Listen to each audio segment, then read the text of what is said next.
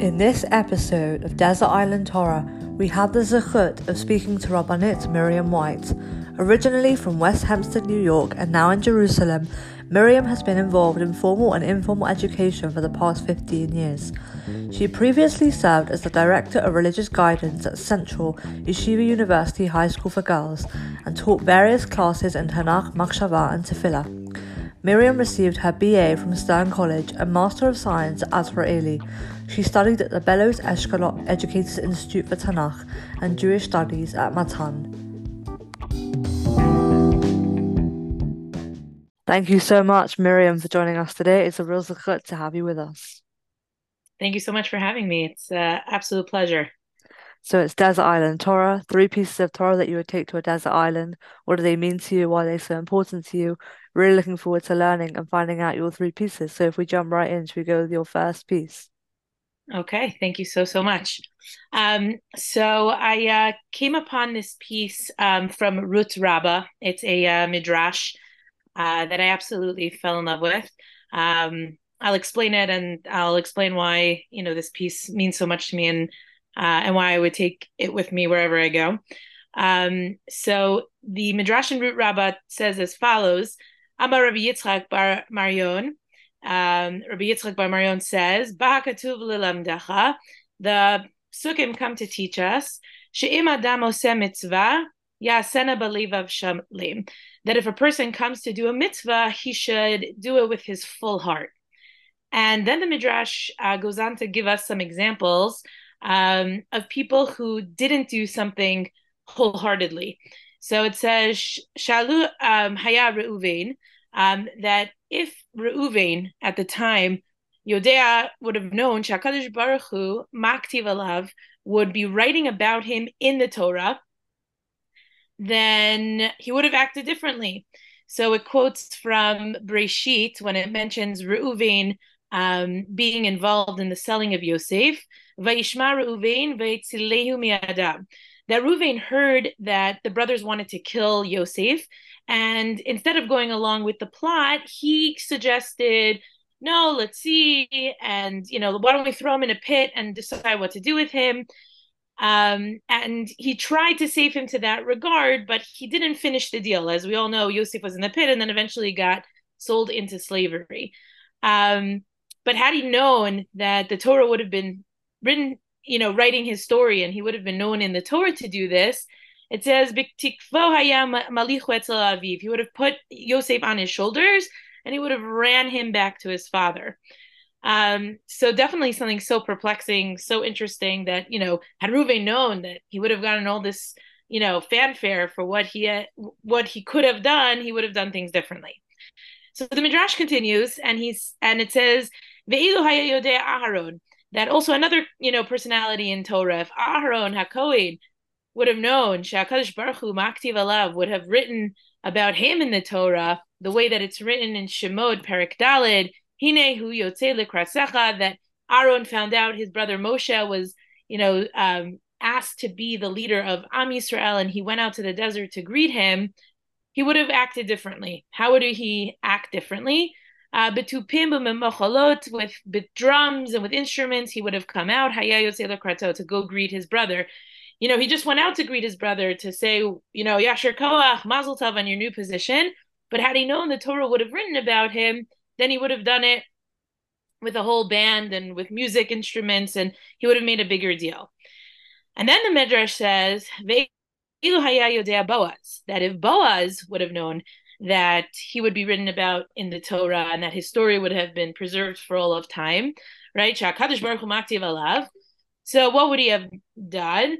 So it says in the pasuk "Vitzavla klivi tishva v'totar" that he gave Ruth the amount of food that was necessary for her for Naomi. But had he known that the Torah would have been writing about him, it says agalot miftumot hayam achila. He would have filled up wagons and wagons and wagons filled with food to send back to her and to um, Naomi.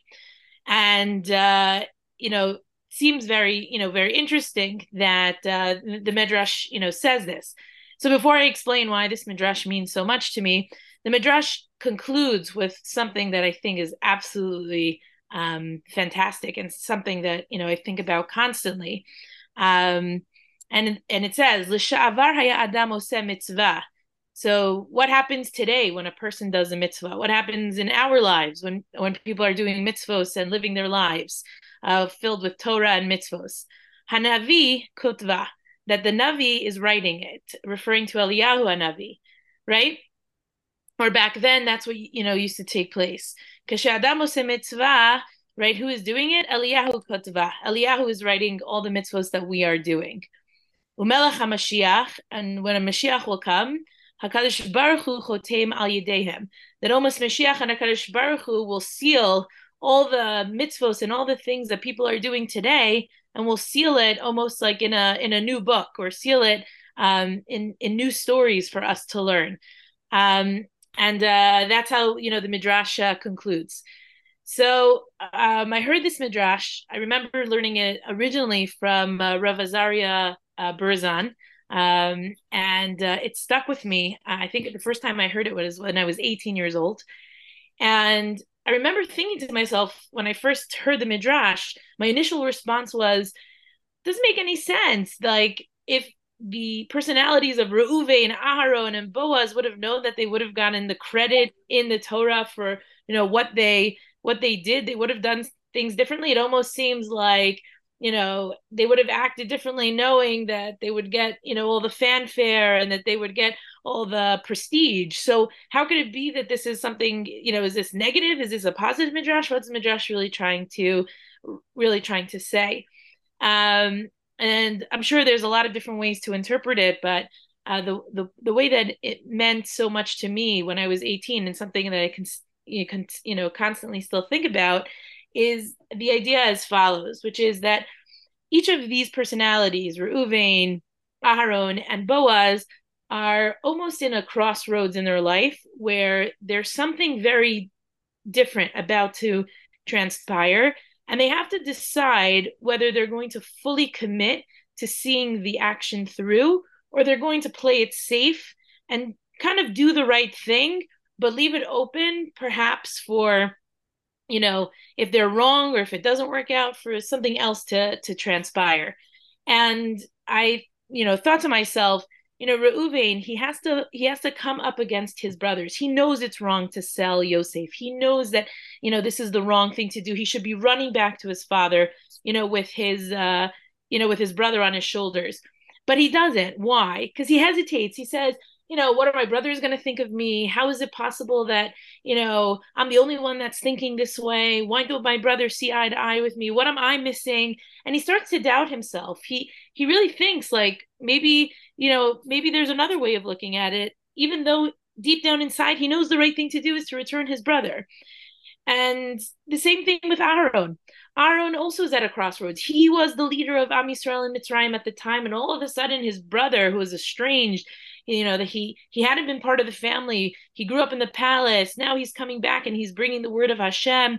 Do you trust this guy? Do you do you fully support do you fully support him even on a personal level right? It takes a lot of um you know relinquishing one's ego to a certain extent that you know here he was the leader of Am Yisrael. Now he'd have to share the podium so to speak with his brother Moshe.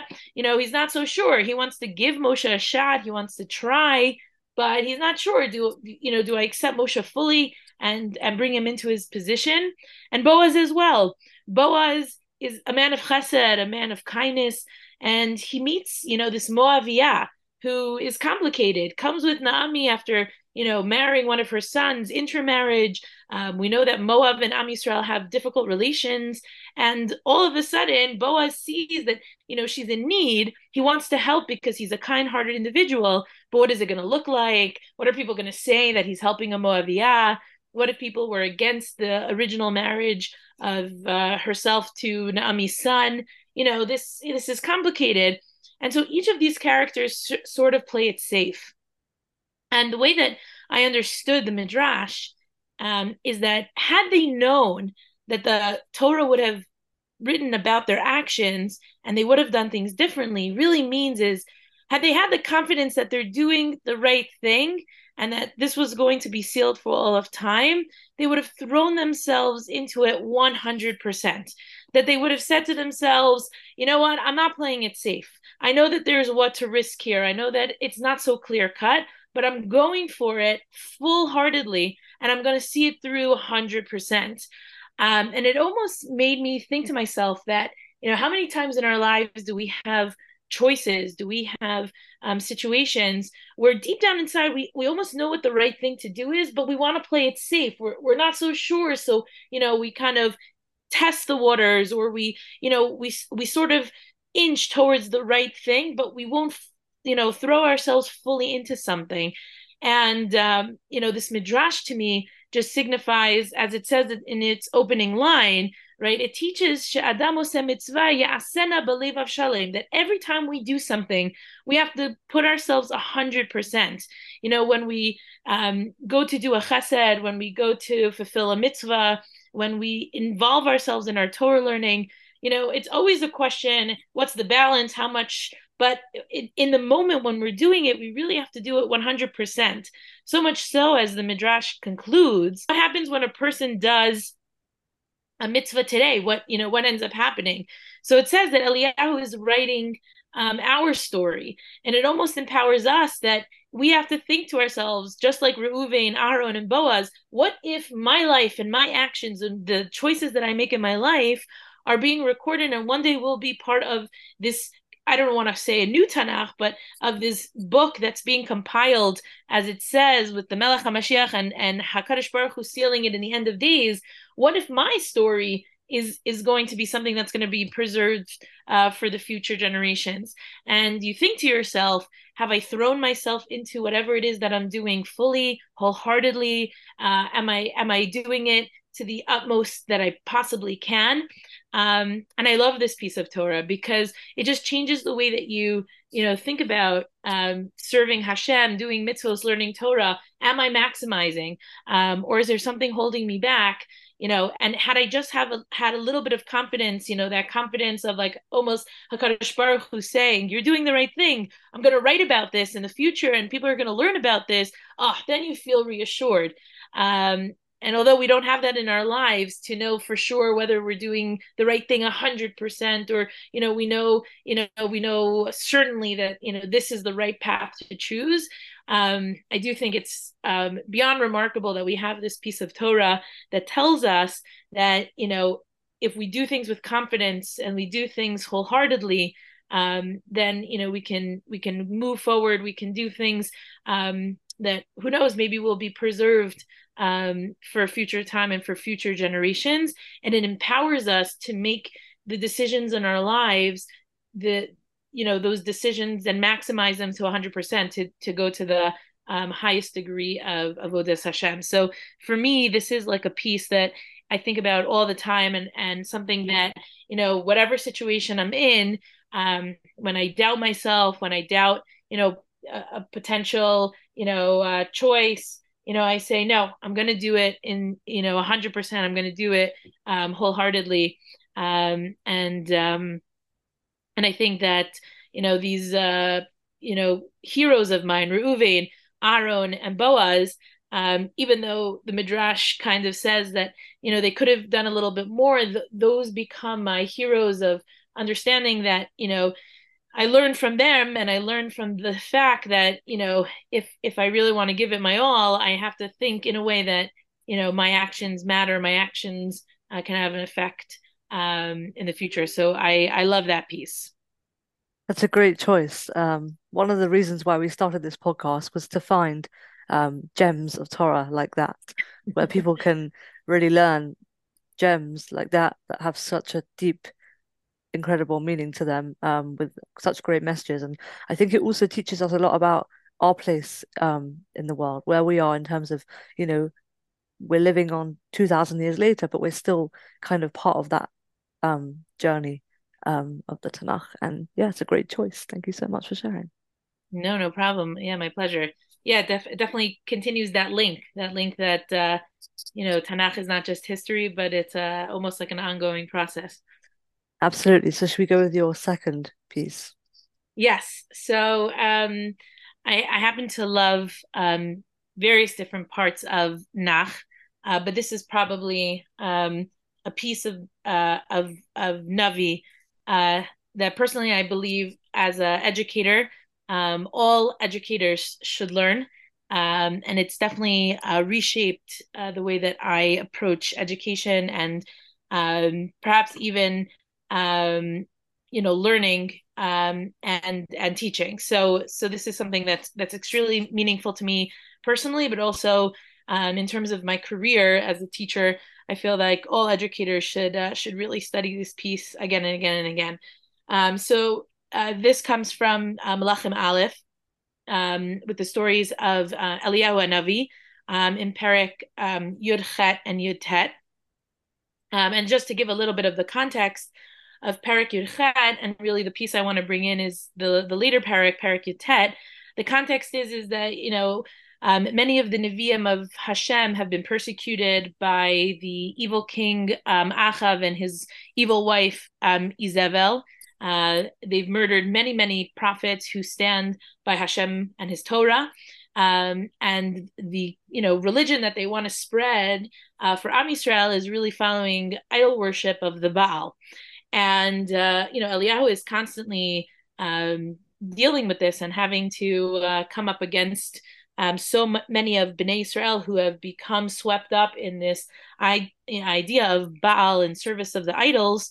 Um, that he's he's really losing um, you know, ideas as to how to bring the people back to Hashem. And his job as the Navi is to reprimand the people and to bring them back to the place that uh, that they should be. Um, and ultimately, he uh, wants to have a showdown with um, the king, and he bumps into one of the Nevi'im who is still connected to um, Achav and Izabel, Ovadia, and he says, "Go invite the king, and I I want him to accept the showdown. You know, me and all of um, his Nivier Baal, all the uh, prophets of Baal. He should call all of Am Yisrael to come join. We'll do a huge gathering on Har Carmel, and we'll settle this once and for all. We'll get to see who the true God is, whether it's you know Hashem or as you know you say uh, the the Baal, you know the the idol worship of of Baal. And uh, Achav agrees, and he calls for the entire Am uh, to come onto Hara Carmel, and he gathers his 450 prophets, um, and they're all standing in, you know, Hara Carmel, and and the showdown basically is, you guys perform a korban to your gods, to your Baal, and if it is accepted, so then we'll know that there are true gods. And if it doesn't work, I'll do my korban, and we'll see if Hashem accepts it. And if Hashem accepts, we'll know that Hashem is God.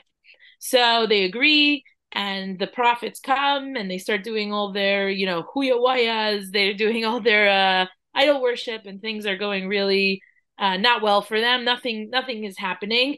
They're, you know, hitting the drums. They're doing the dances. They're doing all the things that are, you know, in their repertoire of knowing how to serve the the idols. And there's complete silence. And Eliyahu is almost sitting on the corner, you know, crossing his arms, thinking to himself, come on, guys, just scream a little louder, do things a little bit differently. Maybe your God went to the bathroom, maybe he's sleeping, he's making fun of them. He's using humor to kind of tell them, you know, how how foolish you, you've all become. And eventually nothing happens. They they try everything and anything and nothing nothing comes there there's no acceptance of their korban. So Eliyahu now faces the people and he tells the people, you know, I want you guys to recognize this is a huge moment. He sets up, you know, 12 stones to remind them of their past of being 12 tribes. And he says, This korban that I'm about to sacrifice for the sake of God, you're going to see that Hashem is true and Hashem is the real God. And everyone is holding their breath. They're, they're waiting to see what happens. And all of a sudden, he he he says a prayer, Elokei Abraham, Yitzchak, Yaakov, listen to me, accept my my korban. And this huge fire from the heavens comes down and consumes the entire korban, consumes the rocks, consumes the the sticks that were placed, consumes the dust. Nothing is left. Everything is fully consumed. And uh, the people are completely stunned, right? And they scream out, Hashem hu Elokim, Hashem hu Elokim. You know, the people have seen the light. This great revelation has taken place. Um, and you finish the parak with like so much drama, so much excitement and and you you know you're flipping to the next parak, parak Tet, and you're excited to see that the people are going to do tshuva, that the people are going to turn to Eliyahu, and the people are going to come back to God. And it's the exact opposite as you turn to parak Tet. Parak Tet starts off by telling us that um, you know, word gets back to Izebel what happened in Har Carmel. You know, her husband says, "Hey, honey, sweetie, you you can't believe, but we really got uh, shown up by uh, Eliyahu. We had this showdown. It was so embarrassing. Our korban wasn't accepted, and Eliyahu was. All the people are so inspired. You know, say Hashem Hu Elokim." And Izebel's furious, and he's and she's and she puts out a death warrant for Eliyahu's life and says, "I'm going after you. I'm going to kill you tomorrow. Right? You, your your day your, your day is numbered. That's it for you, Eliyahu. We've had enough of you." And they gain the support of the people, meaning the people aren't protecting Eliyahu. The people aren't rallying against the king and queen. Even the king and queen aren't changed.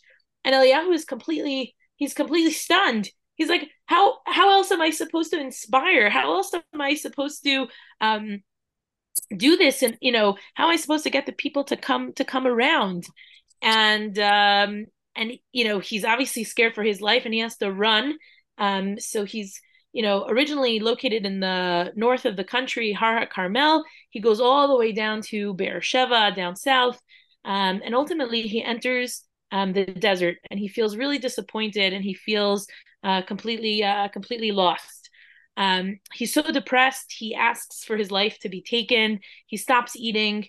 Uh, he's totally given up. And uh, where I want to come in is uh, Melachim Aleph Perak Tet, um, um, Pasuk Yud. Basically, Eliyahu now is in the desert, and uh, a malach or this revelation uh, comes about. He goes into a cave, and they ask Eliyahu, you know, what are you doing here? What are you? Uh, what are you uh, doing? What are you trying to accomplish by coming out all the way here? Like, what what's wrong with you, Eliyahu? And this is what what I want to bring in. So Pasuk Yud says, "Vayomer kano kaniti Hashem." I am a zealous, jealous prophet for God, right? Elokis va'ot. I'm here to represent Hashem and, and everything that He is. Ki azvu brischa, because Bnei Israel they've completely gone against um, the brit of uh, of Hashem. Um, they've not only gone against Hashem at Mizbechosecha, Harsu at Niviecha, Hargu becharev. They've killed their prophets. They've destroyed any type of worship of God. The Mizbechot are all destroyed. But I'm here alone, God. Just me standing here alone in my camp. No one else is on my side. No one believes in what I believe. The people have completely lost it. They've gone away. So they're, they're out to kill me. They're out to get me. And Hashem basically says to Eliyahu, Save Amadata Bahar Lifnei Hashem. I want you to go out. Uh, Bahar Lifnei Hashem. We, we know from the parak that he's standing on Har Chorev, which is also known to be a Har Sinai, where we receive, the Torah. And in a way, Eliyahu is about to get his revelation.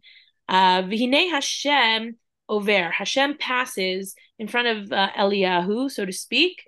Um, and the following happens for him. Ruach Gedolah, there's a massive wind that comes over him. Chazak, Mifarek, Harim, right? There's uh there's this you know crazy wind that comes and passes through through the mountains. Er Salim Lifnei Hashem, um, Veloberuach Hashem. But in this massive wind that passes and has the ability to move mountains and move things, right? That's not where Hashem is found.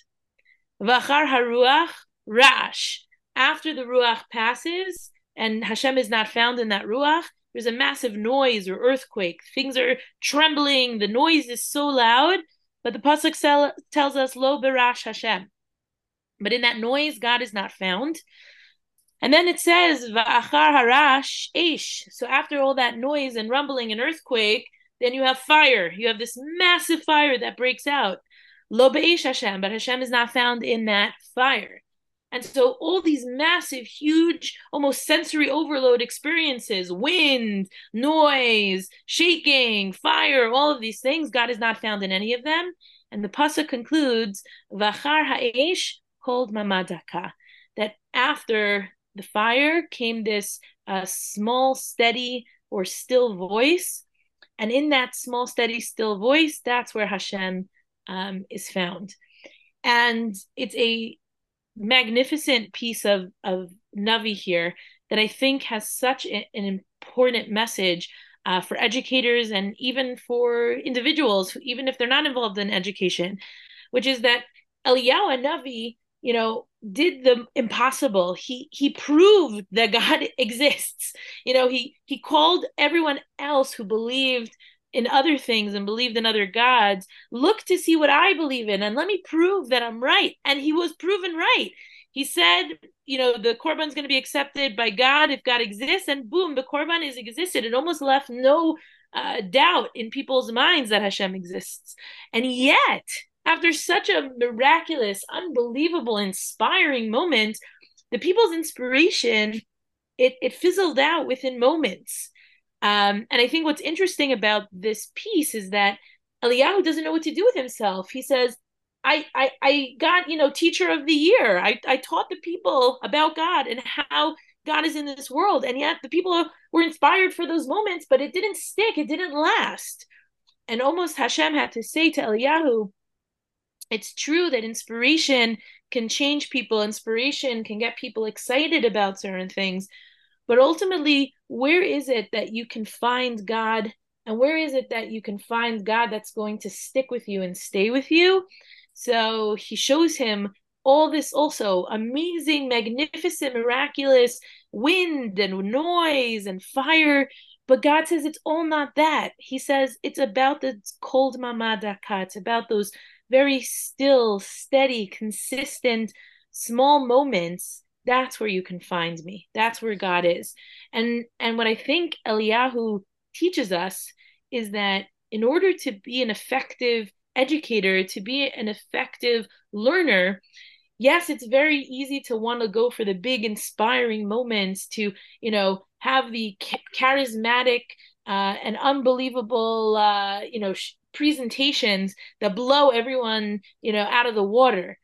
But yet, Eliyahu has to learn the lesson that in the steady and consistent experiences of life, it's like those small moments that you find God that that are the moments that stick with you and the moments that ultimately push you to have God in your life eh, eh, you know at all moments.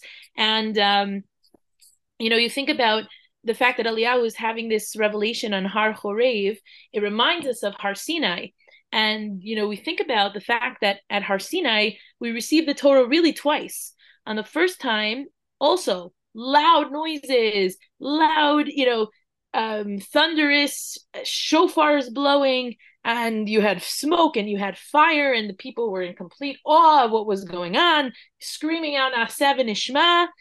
But only within a few moments after they received the Torah, and something went wrong, and the challenges were presented to the people. Moshe didn't come down at the calculated time that they thought he should come down they bow down to a to an eagle. They bow down to a cow thinking you know we're going to replace god or replace the envoy of moshe. And so you know the inspiration of what har sinai had only lasted those few moments. It was only when we got the torah the second time around when we got the luchos on yom hakippurim when the whole ceremony was so um, humble and it was so less um, magnificent than the first time, that's when Torah really, really lasted. Um, and you know, there's something very beautiful about that. That there's this idea that it's really in this steady and consistentness um, that you know that that it, it you know it it inspires um, for the future. Uh, there was an article written about this very you know piece of Nach uh, by Rabbi Norman uh, Lamm, Alav Shalom, and uh, he talks about how you know Har Sinai and this idea was you know was unbelievable um, you know dramatic experience that Bnei Israel had, uh, but ultimately it was understanding that Torah learning really is something that's soft. It's an ongoing labor.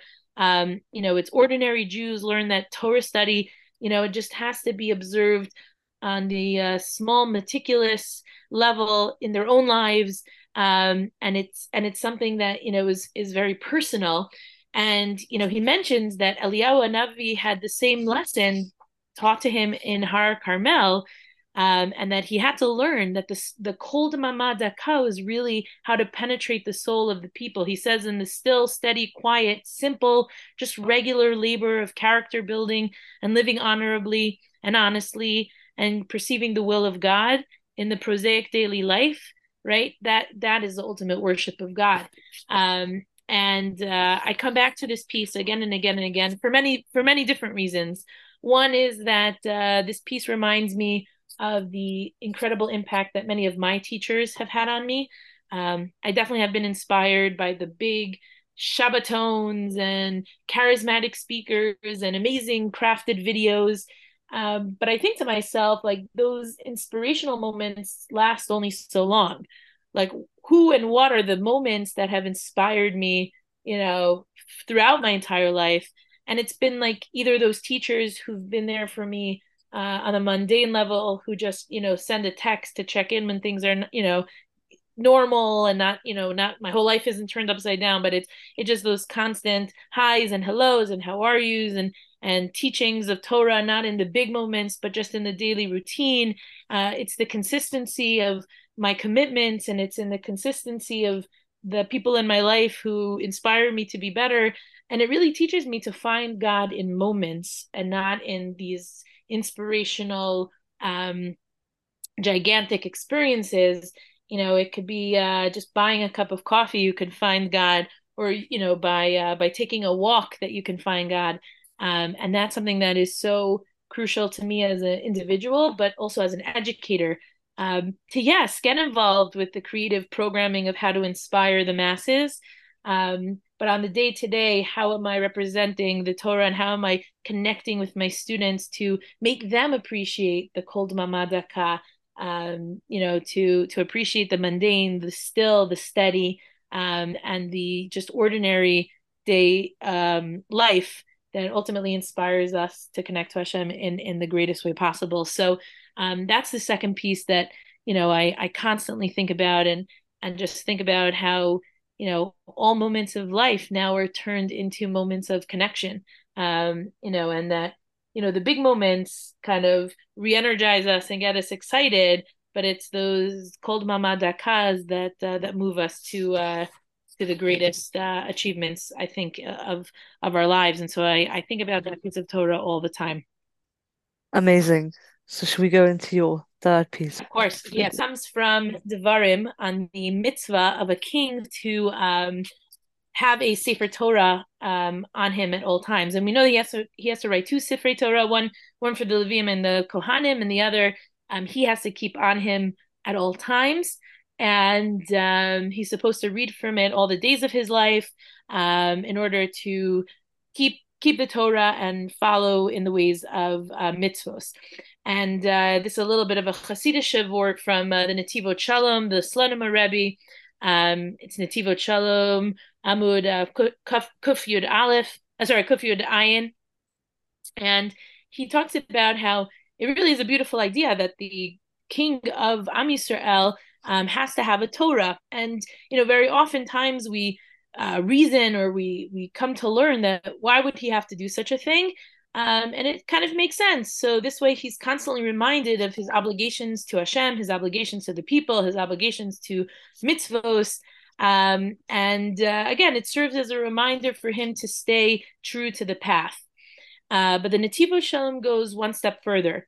And he says the following. He says that um, it's really a fascinating thing that he has to carry this Sefer Torah around with him, perhaps for this reason that just like when you learn the Torah, you recognize that there are so many different ways of interpreting the Torah, right? You open up a Mikro Gadola, you have so many Mefarshim, you have so many Pirushim on you know the words itself shivim panim la torah that there's 70 ways to interpret the torah and there's probably even more. So you know you think about it through a rational lens a hasidic lens um, you know a uh, a dikduk a grammar lens. There's so many different ways. Um, and ultimately we know that we appreciate the torah because of its diversity and its dynamic you know way of uh, of reaching out to us and says the Netivot Shalom, really what the king is meant to understand from this is just like the Torah has so many different ways of interpretation and so many different ways of looking at it that his subjects, meaning the people that he's leading and the people of Am Yisrael, represents the same thing. Uh, that the, the the Torah is supposed to remind him that when he looks at his nation, he's not just looking at one dimension, one standard nation. He's looking at a diverse group of people, people who have different ways of looking at things, different ways of thinking about things, different ways of expressing themselves, of serving God, different roles, different, you know, and he's supposed to look at all of this and appreciate every single one, that the individual represents his own world. And when you look at the nation, they're made up of so many varying different individuals uh, that have so many different, um, you know, things to offer. And ultimately, his job as the king is to be the conductor of a masterful symphony. You know, to call upon Jews, you know, to play this part and that part, and to bring it all together he's supposed to see people for who they are and, and the diversity in which they they bring um, and this piece i love tremendously because it just celebrates uh, you know what i think am yisrael is so magnificent that we're so diverse. We have so many different ways of looking um, you know at you know at at anything in life. And uh, it kind of always reminds me that you know the way that we should interact with people uh, is the way of appreciating what's their individual perush, what's their individual way of looking at, at the world, and how do we celebrate it, and how do we bring it into the grand symphony of Am Yisrael. Um, and again, I don't always uh, see eye to eye. I don't always appreciate that that same tune that you know someone else might might bring that you know is not mine. Um, but I can appreciate and I can recognize how when brought on with something else or brought on with a varying different opinion it, it almost sounds like a harmony it sounds uh, beautiful and and it's and it has its place um, it reminds me to celebrate diversity to celebrate what am yisrael is truly all about uh, and I love this piece that the Melech, the king, the leader of, of, of us, has to recognize that we're a diverse nation. Absolutely. Great closing message. And thank you so much for coming on today and sharing such incredible Torah with us. No problem. Thank you so much. Thank you for having me. Thank you so much.